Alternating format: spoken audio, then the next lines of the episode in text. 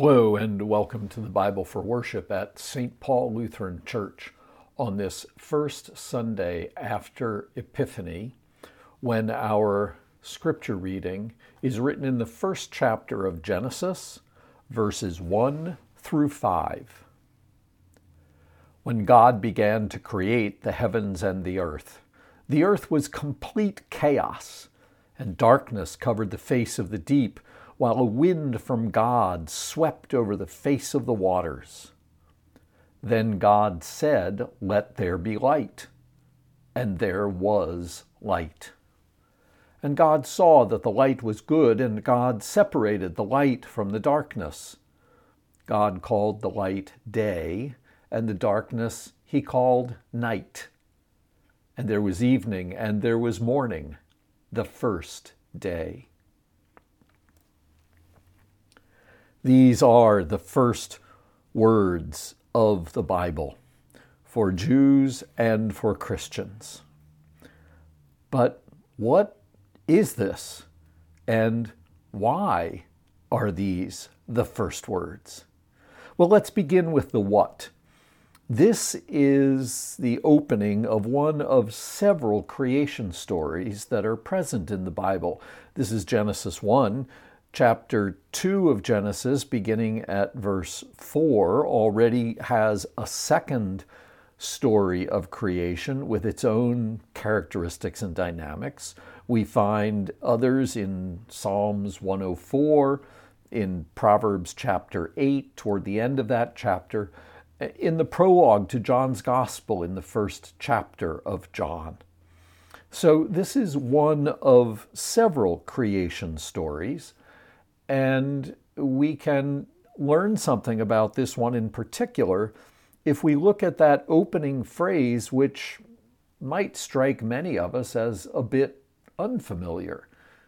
We're more accustomed to hearing, in the beginning, God created the heavens and the earth. But here we read in the New Revised Standard Version, updated edition, when God began to create the heavens and the earth a clause that gives us a time reference for the action that is to follow when God began to create the heavens and the earth. And that echoes almost perfectly an old Babylonian creation myth when on high the heavens had not been formed.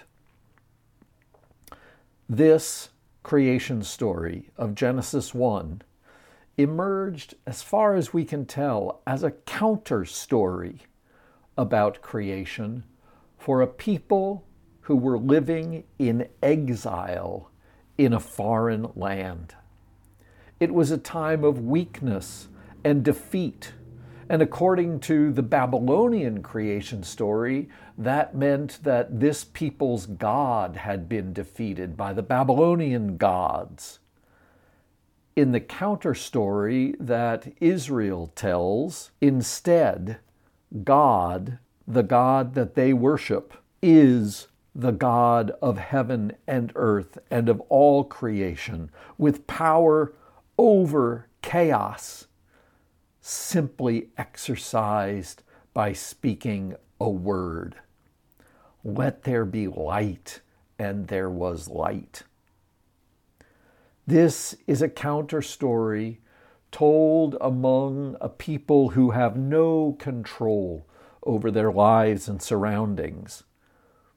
And in it, through six days of creation, and the seventh, when the Sabbath rest is created, they tell the story of the ordering of all things, separating light from darkness, calling the light day and the darkness night, and going on through the story, the ordering of time, the ordering of space, the ordering of every creature in the universe in its proper place.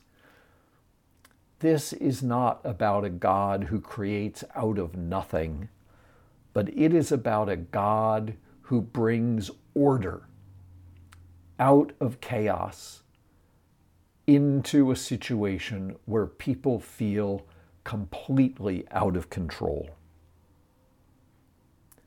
But why is this story the one that opens our Bible?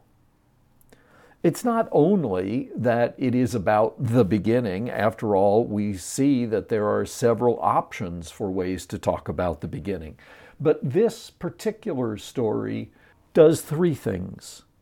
First, it sets the story of God's people that will follow in a larger framework, a framework of God's whole creation, a framework in which the God whom they will worship is indeed ruler and creator over all that is.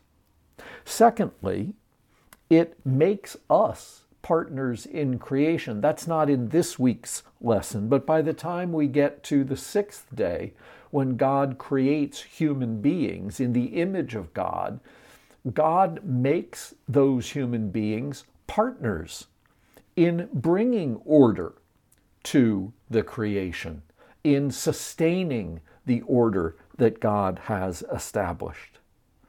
And finally, third, this story reassures us in every age that even though the order may fail, even though it may feel that chaos has returned, no matter how desperately we feel that things are out of control, this story reassures us that chaos does not rule. God can, God does, and God will make things good and very good. On this first Sunday after Epiphany, in a season that celebrates the revelation of who God is, this opening passage in our Bible gives us a tremendous image of who God is, the one who, from the beginning to the end of all that is, makes things good for us and for all. God bless.